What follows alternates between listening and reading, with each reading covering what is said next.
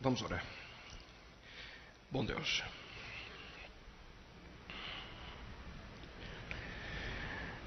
Quão fácil é a nós colocarmos outras coisas, pessoas ou a nós mesmos na posição que pertence somente a Ti.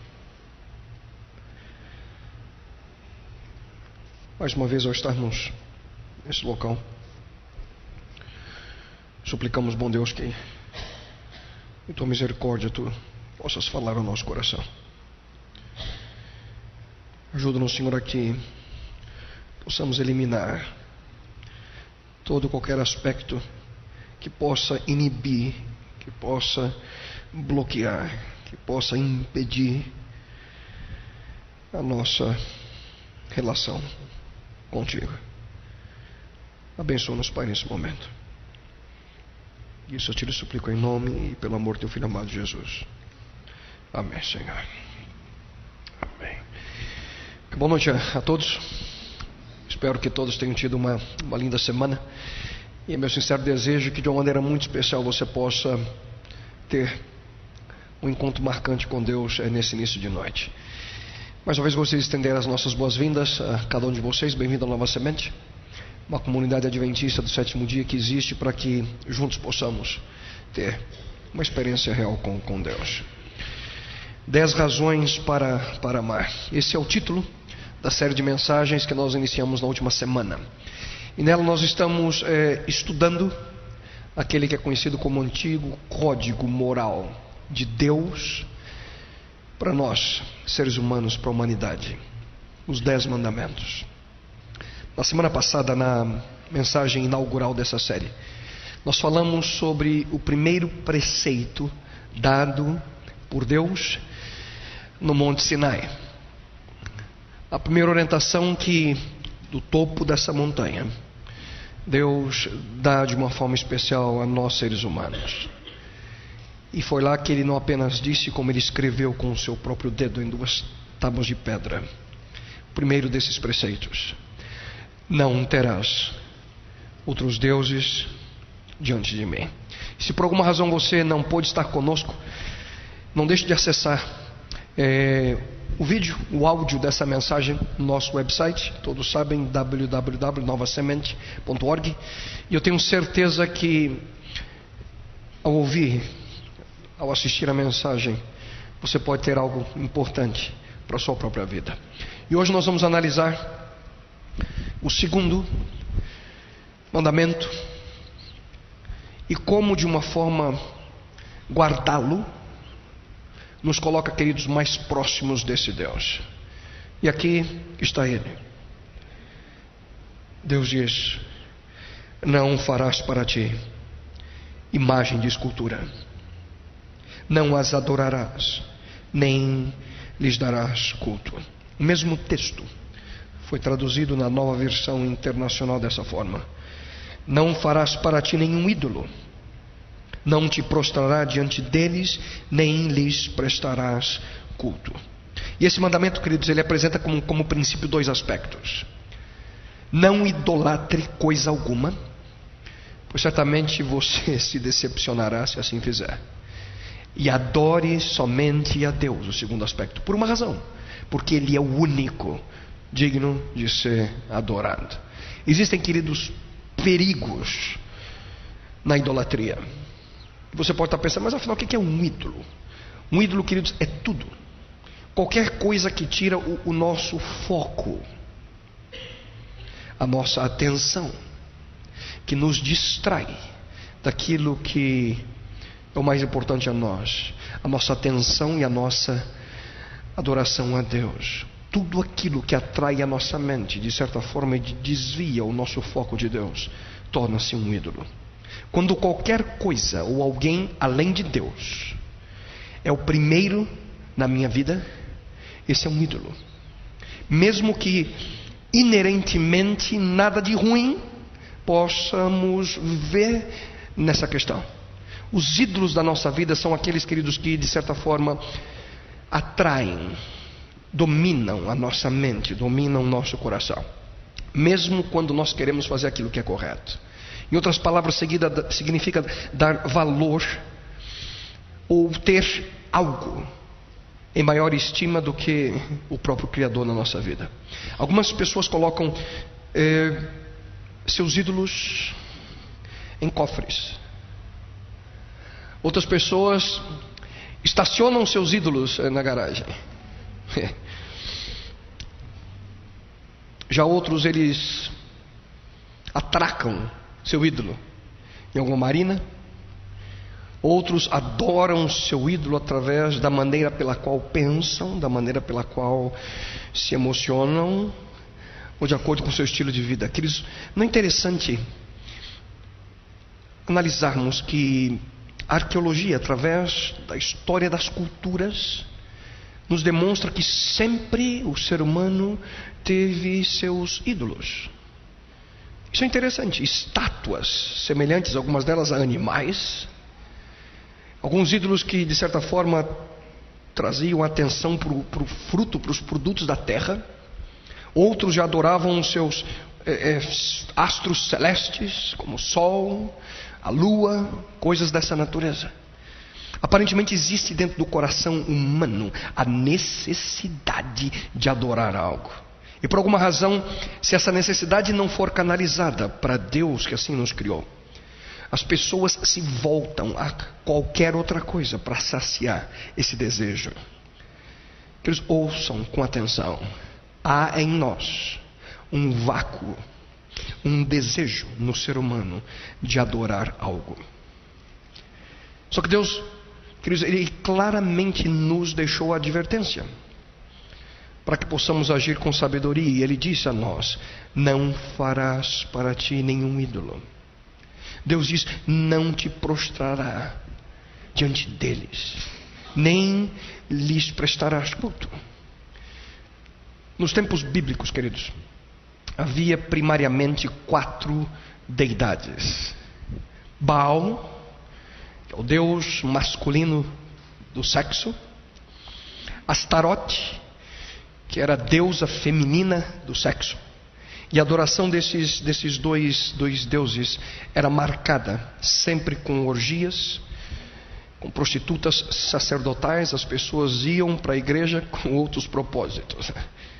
Já uma terceira deidade, o deus Moloque, que era o deus da violência. E na sua adoração, a adoração a Moloque, queridos, era, era centrada na, no sacrifício de crianças. E um outro Deus que a Bíblia menciona no Novo Testamento é Mamon, o Deus das riquezas. E vemos uma referência em Mateus, no capítulo 6, se você verificar em casa no verso 24. Percebe? Sexo, violência, dinheiro. Hoje as pessoas pagam para ver e para experimentar essas três coisas. Naqueles dias os ídolos eram feitos de pedra, argila, madeira, metal. Hoje as pessoas têm imagens mentais, mas da mesma natureza. Além, obviamente, de ídolos menos agressivos, mas que também se encaixam exatamente na descrição que Deus, na advertência de Deus. Não farás para ti nenhum ídolo, não te prostrará diante deles, nem a eles você deve prestar culto. Eu pergunto a você, pense. E o ídolo do sucesso? O ídolo da fama? O ídolo do status? O ídolo da aceitação? O ídolo pessoal? Sem dúvida alguma, se torna cada vez mais difícil a nós, queridos, educar nossos filhos dentro de uma cultura que idolatra toda e qualquer coisa que traga prazer. Uma cultura que cada vez mais, queridos, aponta para esses ídolos e diz mais ou menos o seguinte: a vida é curta. Essas são as coisas mais importantes que pode existir na sua vida, aproveite. Queridos, no livro do Deuteronômio que nós encontramos no Antigo Testamento, Deus instrui seus filhos dizendo o seguinte: Tenham todo cuidado e não cometam o erro de fazer imagens para adorar. Não façam nenhuma imagem que sirva de ídolo.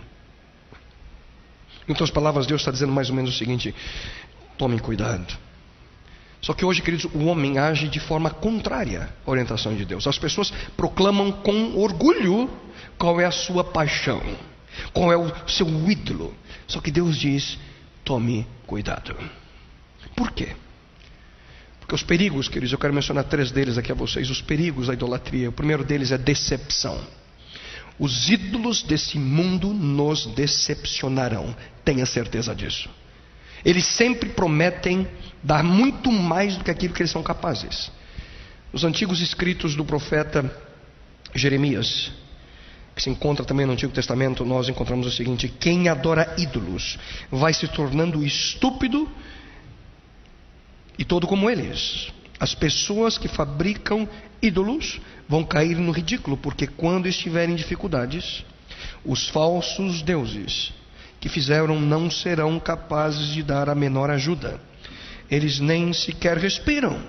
Os ídolos são pura ilusão, são uma enorme tolice. E essa é a tradução que a Bíblia Viva traz. Essa é a ratoeira que a mídia e a propaganda prepara. Fume nosso cigarro, você vai ter sucesso. Compre o nosso produto, você vai se sentir importante. Beba nova cerveja, beba a nossa cerveja e você vai ver como é que a felicidade vem para você. Use o nosso shampoo e você vai ser cada vez mais sensual. Eles sempre nos prometem mais do que aquilo que podem de fato oferecer. Ouça com atenção outro texto que nós encontramos também no Antigo Testamento que aponta para essa falácia, a falácia da idolatria. Que valor tem um ídolo? Um ídolo não é mais do que uma imagem feita por um homem e que só serve para enganar. Alguém aqui alguma vez já comprou alguma coisa na internet e quando o produto chegou você ficou decepcionado? Ou só eu que passei por essa experiência? Essa semana eu vi um artigo interessante, acho que foi na Bahia, o rapaz comprou ali. A gente sempre escuta, né? Cuidado com a 20 tijolo. Foi exatamente o que ele recebeu. Comprou um computador, dois tijolos dentro da caixa.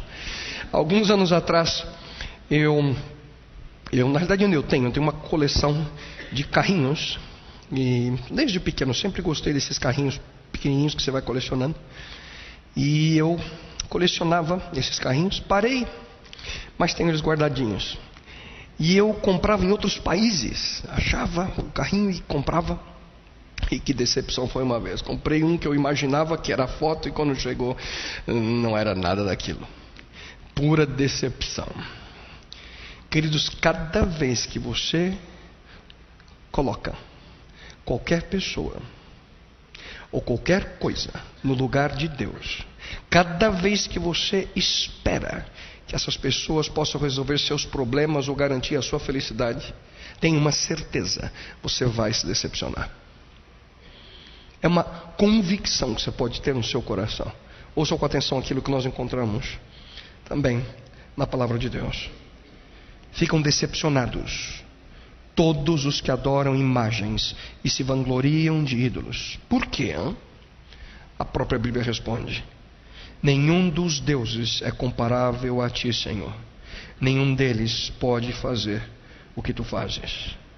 Lembre-se que qualquer tipo de ídolos sempre causarão, trarão decepção na nossa vida.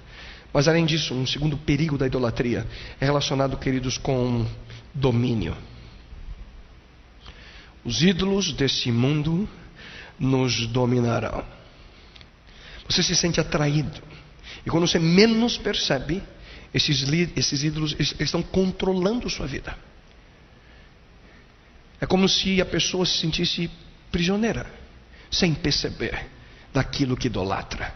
O apóstolo Paulo, no Novo Testamento, ele menciona o seguinte: vocês sabem que quando eram pagãos, de uma forma ou outra eram fortemente atraídos e levados para os ídolos mudos. Preste também atenção em duas palavras que ele menciona aqui: atraídos e levados. Em outras palavras, totalmente dominados pelo poder desse ídolo. Tudo aquilo que você amar, mais do que Deus o atrairá. E a atração, que eles é o poder inicial de domínio na mente humana. Atração causada pelas coisas materiais, as coisas efêmeras desse mundo.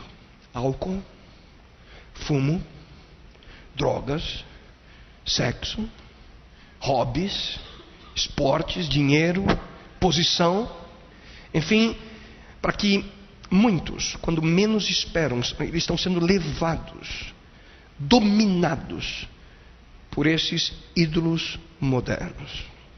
Uma coisa que é surpreendente, principalmente a nós aqui eh, no Brasil temos a oportunidade de ver isso. O que acontece com torcidas organizadas.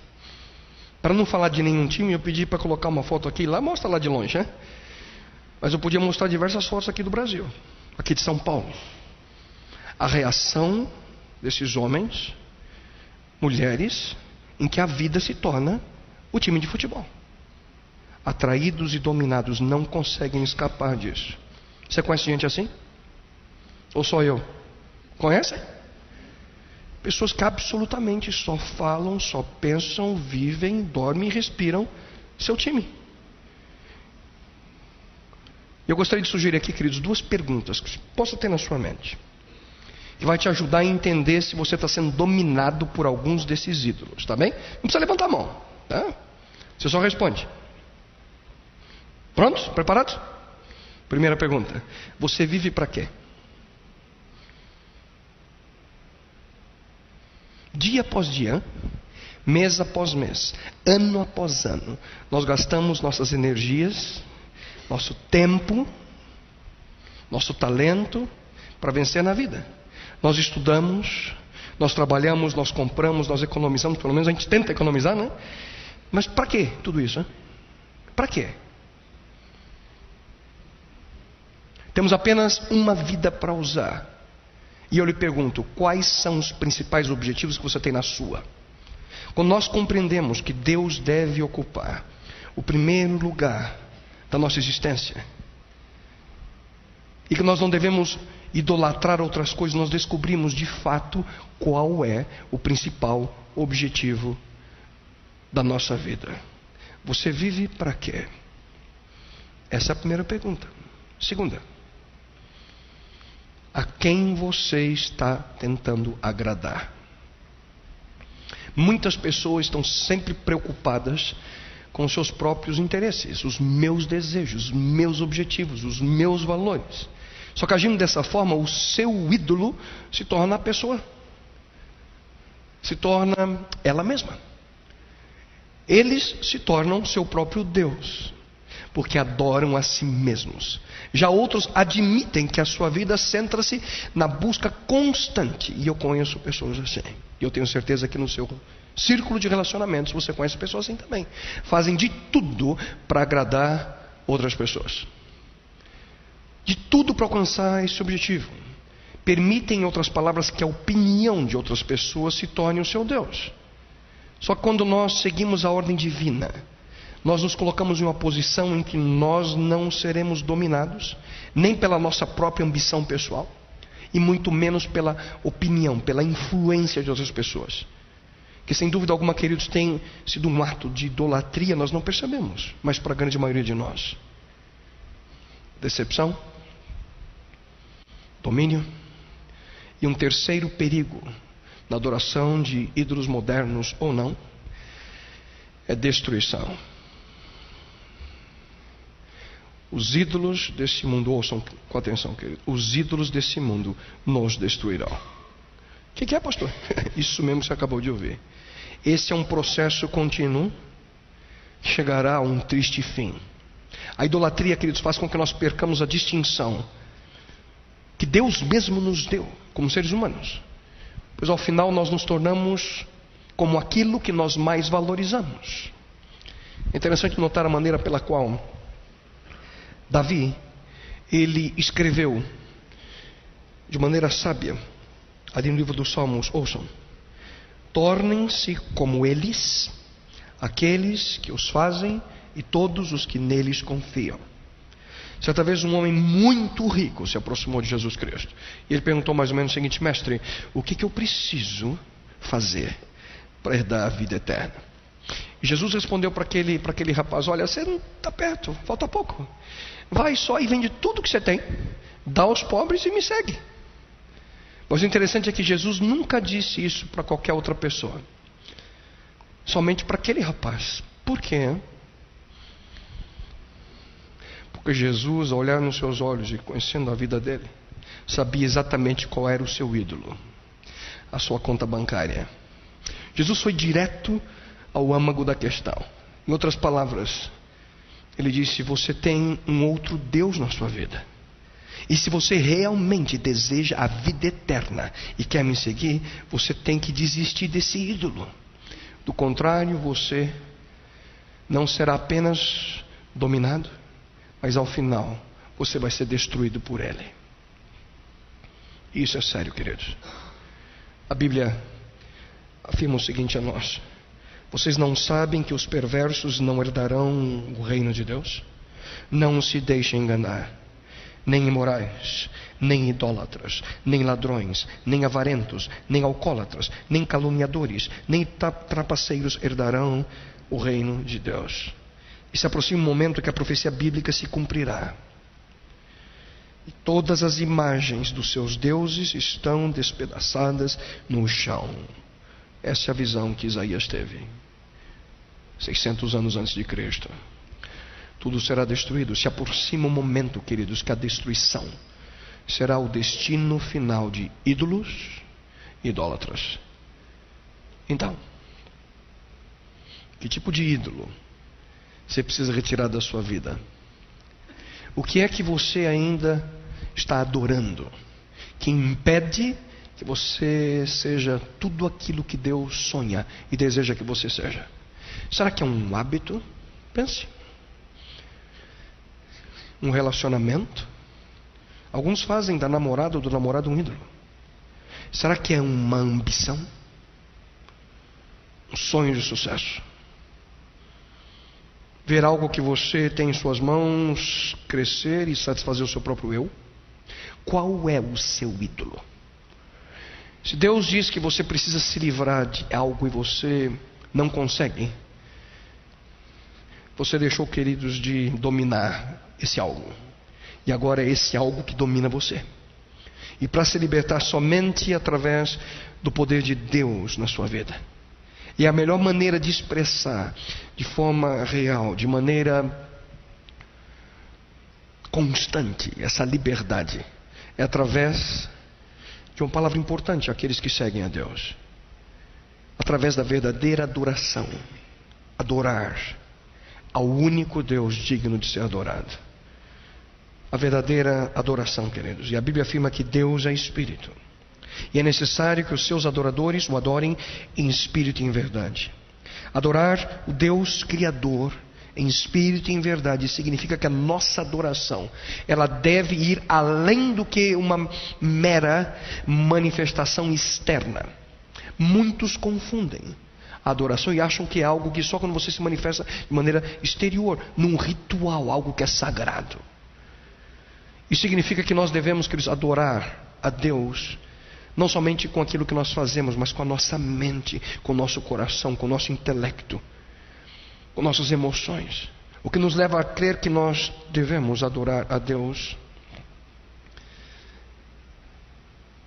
O Deus que nos é revelado não é apenas uma dimensão, como se ele fosse uma estátua, ou como se Deus fosse uma relíquia, ou como se Deus fosse um quadro, mas de maneira real, de maneira que envolva cada aspecto da nossa vida, porque Ele é o único, e repito, o único digno de ser adorado. Mas por que será que Deus é o único que merece adoração? Simples, porque Ele é o Criador é o Criador de todas as coisas, ele, ele é o originador do universo. E Davi, ele, de uma forma especial, ele afirma: Porque o Senhor é grande, digno de todo louvor, mais temível que todos os deuses. Todos os deuses das nações não passam de ídolos, mas o Senhor fez os céus. Só que infelizmente o ser humano, de acordo com a Bíblia, eles trocam a verdade sobre Deus pela mentira e adoram e servem as coisas que Deus criou, em vez de adorarem e servirem o próprio Criador, que deve ser louvado para sempre. Você conhece alguém que vive assim? Pessoas que servem e adoram as outras coisas, as coisas que Deus criou? Você já parou para analisar as diferentes coisas que as pessoas adoram nos nossos dias? Pessoas que se dizem racionais, pessoas que se dizem intelectuais, inteligentes, cultas, eles adoram coisas criadas ao invés do Criador. E por que será que agem assim? Porque as pessoas querem transformar, queridos, Deus em algo que, que possam tocar e tocar, porque agem assim. Sabe algumas das dos resultados disso? Um dos resultados é que agindo dessa forma, o ser humano ele limita a presença de Deus a um local específico.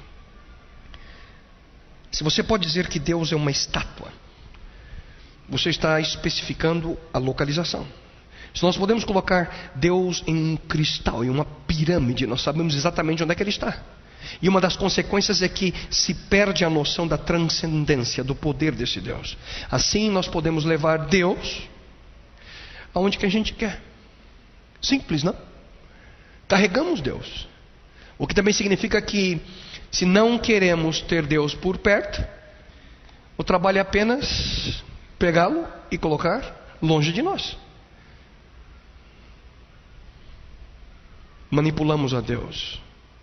É só você fechar a porta para esse seu Deus e você vive de maneira tranquila, porque ele não está vendo mais o que está acontecendo limitamos o poder de Deus. Um outro resultado da busca por ídolos visíveis é que isso também, queridos, diminui a influência e o poder desse Deus. Se Deus é uma estátua, se Deus é uma caixinha, se Deus é um amuleto, qualquer outra coisa, então ele é bem menos imponente, bem menos ameaçador do que o Deus Todo-Poderoso, o Criador do universo, não é mesmo? Assim, Deus ele, ele se torna bem mais conveniente, bem mais fácil de ser manuseado. Interessante que o que acontece exatamente o reverso daquilo que nós encontramos lá em Gênesis, no capítulo 1, verso 27. Onde Deus diz: façamos o homem à nossa imagem e conforme a nossa semelhança. Agora é o homem quem diz: façamos Deus à nossa imagem e conforme a nossa semelhança. Nós queremos fazer com que Deus seja como nós. Vocês não acreditam?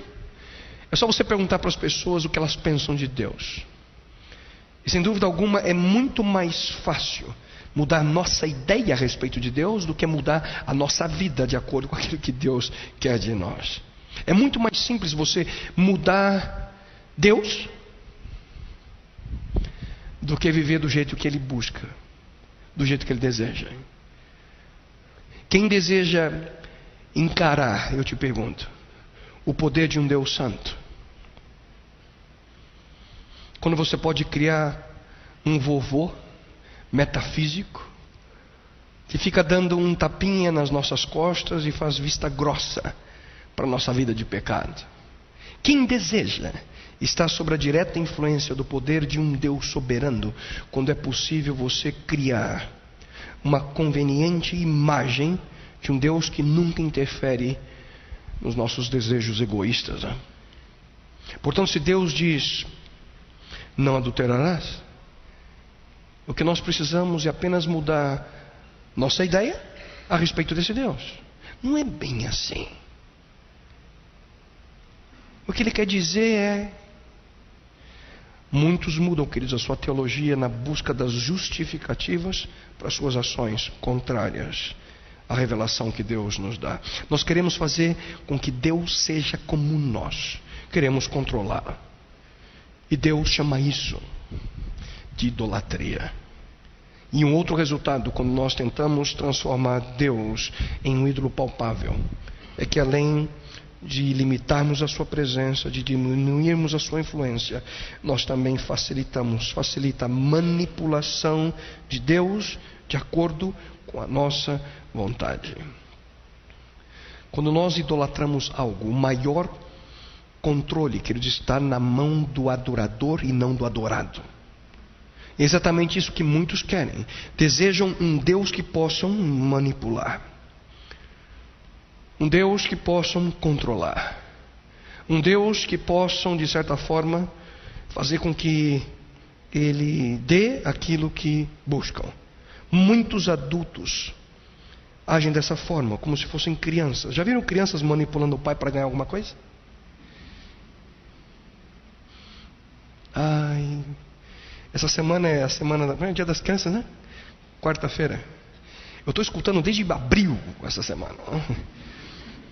Pai, aquilo, e a cada dia no carro é momento de mexer no coração do papai. Papai, papai, a lista.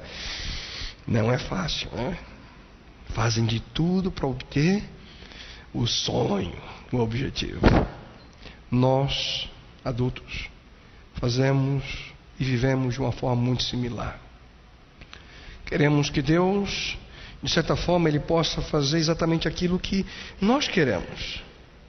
Deus, eu estou sendo bonzinho. O senhor, o, o, senhor, me deve essa. Fui bonzinho o ano inteiro. Agora é o momento da retribuição.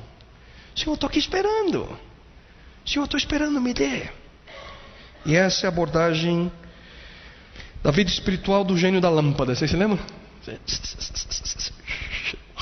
Três pedidos. Queremos controlar Deus como se Ele fosse um gênio da lâmpada para realizar a nossa, a nossa vontade. Mas qual é o resultado disso tudo, queridos? O resultado é que nós nos afastamos desse Deus. Mas quando nós entendemos o que é verdadeira adoração, eu pergunto a você: qual é também o resultado na nossa vida? Quando nós entendemos exatamente o que significa adorá-lo, na medida que ele merece. O que acontecerá quando realmente nós entendermos e colocarmos em prática o significado de adorar a Deus como Ele deseja? Os resultados da verdadeira adoração, e eu concluo com isso. Quando nós colocamos Deus em primeiro lugar e verdadeiramente nós o amamos, Deus, queridos, Ele, Ele nos concede algo especial. Deus nos dá alegria e satisfação na nossa vida, muito além daquilo que nós tentamos buscar em outros deuses. Ouçam aquilo que Davi escreveu. Um dos mais belos salmos que nós encontramos. Ele diz: Deleite-se no Senhor, e Ele atenderá aos desejos do seu coração. Portanto, um dos principais resultados, queridos, quando nós seguimos e adoramos a Deus de maneira adequada, é uma vida com alegria, uma vida de satisfação. Essa promessa é interessante que se nós buscarmos deleite e alegria em Deus, não em outras coisas, em outras pessoas, vemos aqui que Ele, o próprio Deus, atenderá o quê? Os desejos do nosso coração. Essa é a promessa. Essa é a promessa. Busquem, pois, em primeiro lugar o reino de Deus e a sua justiça, e todas essas coisas lhe serão acrescentadas. Deus está dizendo o seguinte: é, tente, experimente, coloque minha presença em primeiro lugar, e veja se eu não o abençoarei como você nunca sequer jamais imaginou. Só que muitos, ao chegar ao final da vida, dizem: é uma pena que eu não entendi o plano de Deus. Nunca entendi o que ele queria. Eu estava buscando ali satisfação, buscando alegria, buscando sucesso em outras coisas e não em Deus. E eu apenas perdi preciosos anos da minha vida, da minha existência.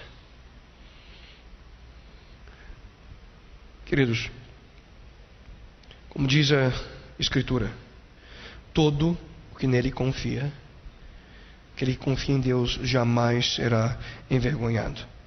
Não aceite qualquer tipo de substituto. Entenda realmente o que, o que mais importa. E o que mais importa é termos esse Deus em primeiro lugar. Não se satisfaça com uma imagem desse Deus. Uma imagem sempre será a sombra do real. E além disso, a verdadeira adoração, além de trazer uma vida de alegria e satisfação, também nos trará uma vida com liberdade e paz. A palavra de Deus também afirma que nós podemos viver em liberdade, que nós podemos viver como nunca experimentamos, antes de colocar Deus em primeiro lugar. O próprio Jesus Cristo, quando ele viveu nesse mundo, Cristo lhe afirmou: Se vocês permanecerem firmes na minha palavra, verdadeiramente serão meus discípulos e conhecerão a verdade e a verdade os libertará. Poucos versos depois ele repete: Portanto, se o Filho os libertar, vocês de fato serão livres. vemos aqui de maneira clara: liberdade, paz. E essa liberdade, queridos, é real em nossa experiência, porque quando Deus, quando nós tivermos Deus em primeiro lugar, nós não precisamos mais nos preocupar em querer agradar 394 pessoas ao mesmo tempo. Quando nós tivermos Deus em primeiro lugar, teremos apenas uma pessoa, um ser para agradar Deus. Nosso foco será então viver em um significativo, em um relacionamento profundo de amor com esse Deus. E a partir desse relacionamento nós teremos a orientação da nossa vida. E as outras dimensões da nossa existência se moldam segundo a vontade desse Deus. E seremos também libertos da culpa do passado, aquilo que nos destrói. Porque finalmente nós vamos entender o significado de ser perdoado de ser completo, preenchido por esse Deus. Nós sentiremos então a liberdade que tanto nós necessitamos para viver, porque essa liberdade que Ele traz paz na nossa mente. Somos libertos do passado, viveremos livres no presente, o que nos dará, queridos, total liberdade no futuro. Não temos então medo de morrer, pois sabemos em quem nós confiamos. E finalmente, um outro resultado dessa vida de adoração real, verdadeira, é uma vida transformada à semelhança de Cristo. Quando Deus, Ele é o único na nossa vida, queridos. E quando a nossa adoração é apenas e tão somente centrada nele, Deus. Essa devoção, ela, ela, se, ela, ela vai se desenvolvendo a tal ponto que o nosso, o nosso caráter, a nossa personalidade, nossos pensamentos, quem somos, pouco a pouco vai sendo transformado. Deus vai pouco a pouco nos moldando e nos transformando.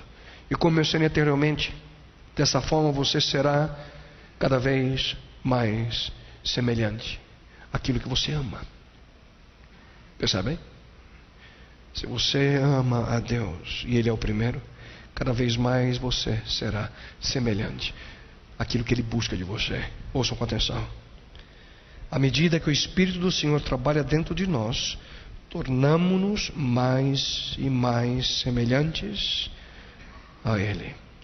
Tudo aquilo que realmente nós amamos nos transforma à sua semelhança. Nós seremos semelhantes àquilo que nós adoramos. Se você ama dinheiro, riquezas, você se tornará cada vez mais materialista. Se você adora a si mesmo, se o teu Deus é você, você se tornará cada vez mais egoísta. Mas se você adora Jesus Cristo, você será, você se tornará cada vez mais semelhante a Ele. E é isso que Deus tanto deseja que você, que você se torne cada vez mais semelhante a Jesus Cristo. Deus almeja, Ele busca, Ele sonha, queridos, que de certa forma você se desenvolva, tendo as mesmas características de Cristo: amor, alegria, paciência, coragem, paz, mansidão, todas as outras dimensões maravilhosas que nós encontramos no caráter de Cristo. Uma coisa extraordinária que Ele busca fazer em nós até chegar ao tempo em que, na unidade da fé e em comum e do conhecimento em comum do Filho de Deus, alcancemos a verdadeira maturidade. Aquela medida de desenvolvimento implícita na expressão a plenitude de Cristo. A plenitude de Cristo. Adorar a Deus o levará a viver essa experiência. Atingir, queridos, o seu potencial como ser humano de acordo com a vontade daquele que te criou. Queridos, ouçam bem.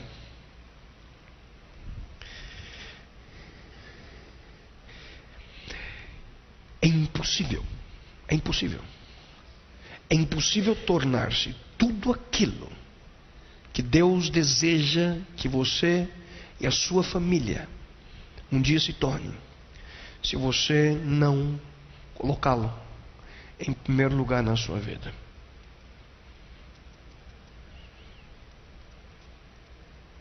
Desculpe ser tão direto, mas é impossível. Impossível ser aquilo que Deus sonha da sua vida, para sua família.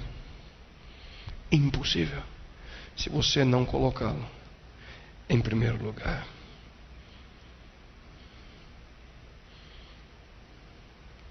Deus deseja, Deus sonha. Deus busca. Está num local na sua existência que pertence a Ele. E são queridos por estas razões que os dez mandamentos começam com essas duas ordens de Deus. Não terás outros deuses diante de mim. Não farás para ti imagem de escultura. É por essa razão.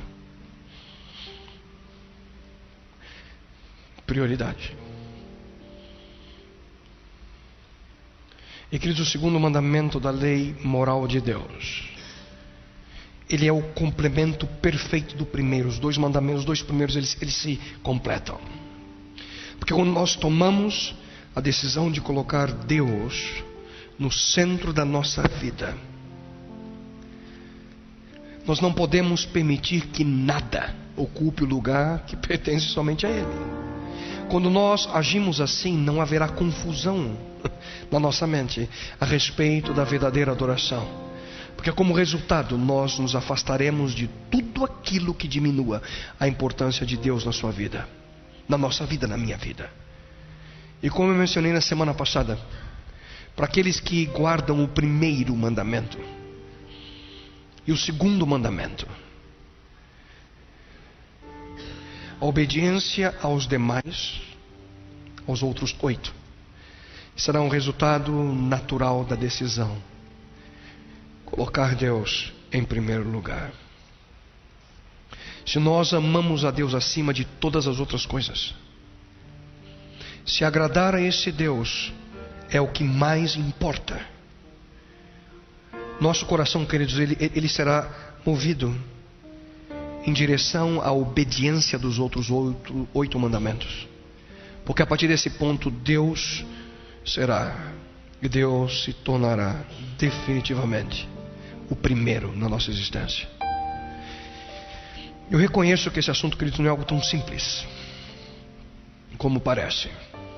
Porque colocar em Deus em primeiro lugar na nossa vida é mais do que simplesmente aceitar esse fato de maneira intelectual significa, acima de tudo, queridos, é, agir e viver dessa forma. Talvez alguns de vocês nesse momento possam estar pensando, pastor, mas eu, eu e minha família nós já somos cristãos. Guardamos os mandamentos. Nós não temos nenhum tipo de imagem, nenhum tipo de ídolo na nossa casa. Pode ir lá visitar. Mas não se esqueça, queridos, que você pode muito bem guardar ídolos aqui dentro do seu coração. Aqui dentro não são ídolos de metais, de madeira, de argila, não. Aqui são ídolos mentais.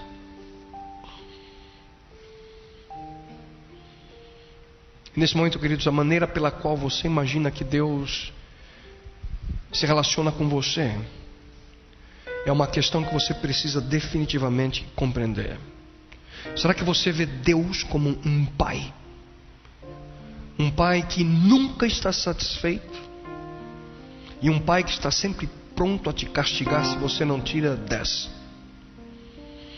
Será que você vê Deus como um padrasto?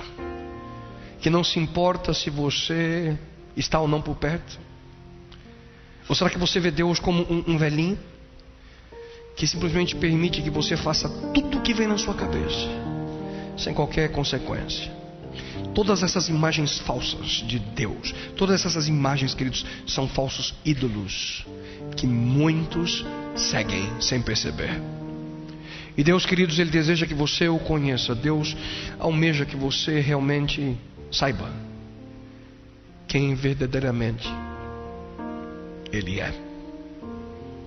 E a Bíblia, Bíblia afirma, queridos, que de uma maneira especial, de uma maneira única, podemos viver essa experiência porque Cristo, Ele é a expressão visível do Deus invisível.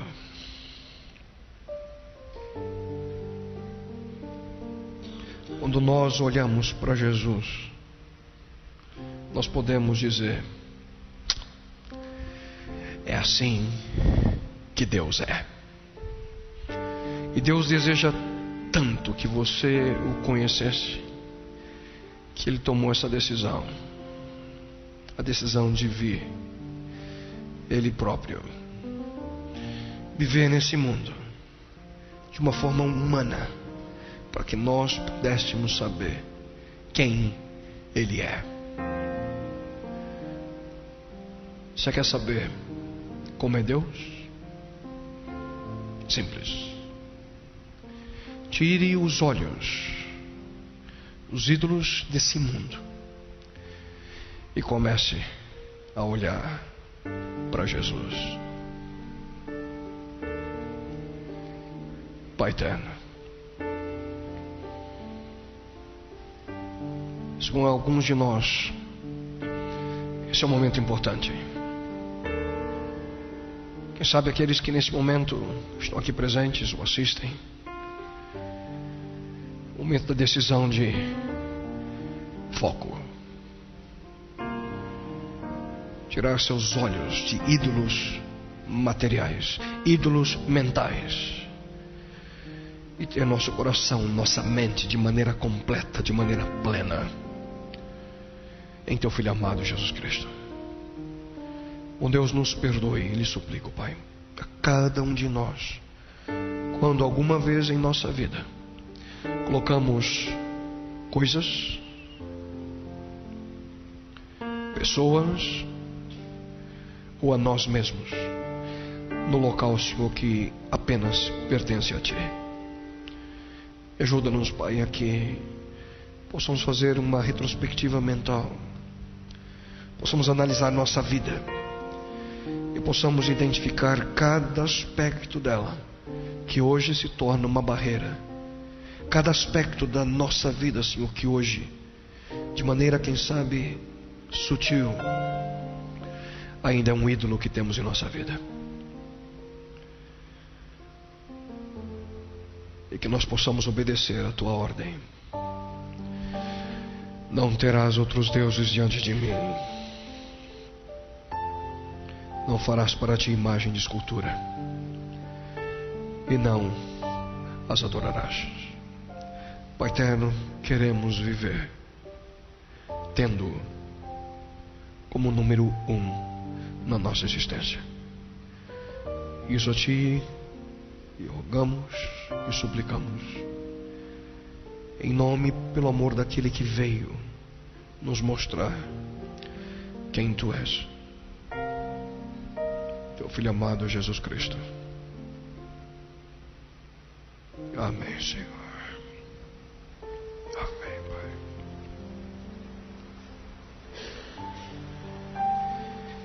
Que Deus de uma maneira muito especial possa acompanhá-los nessa semana, dando a vocês oportunidade de viver esse momento especial que temos a cada sábado juntos aqui, fora dessas quatro paredes, vivendo essa experiência real com Deus no nosso dia a dia, tendo essa experiência de tal forma que possamos ser transformados segundo a vontade dEle.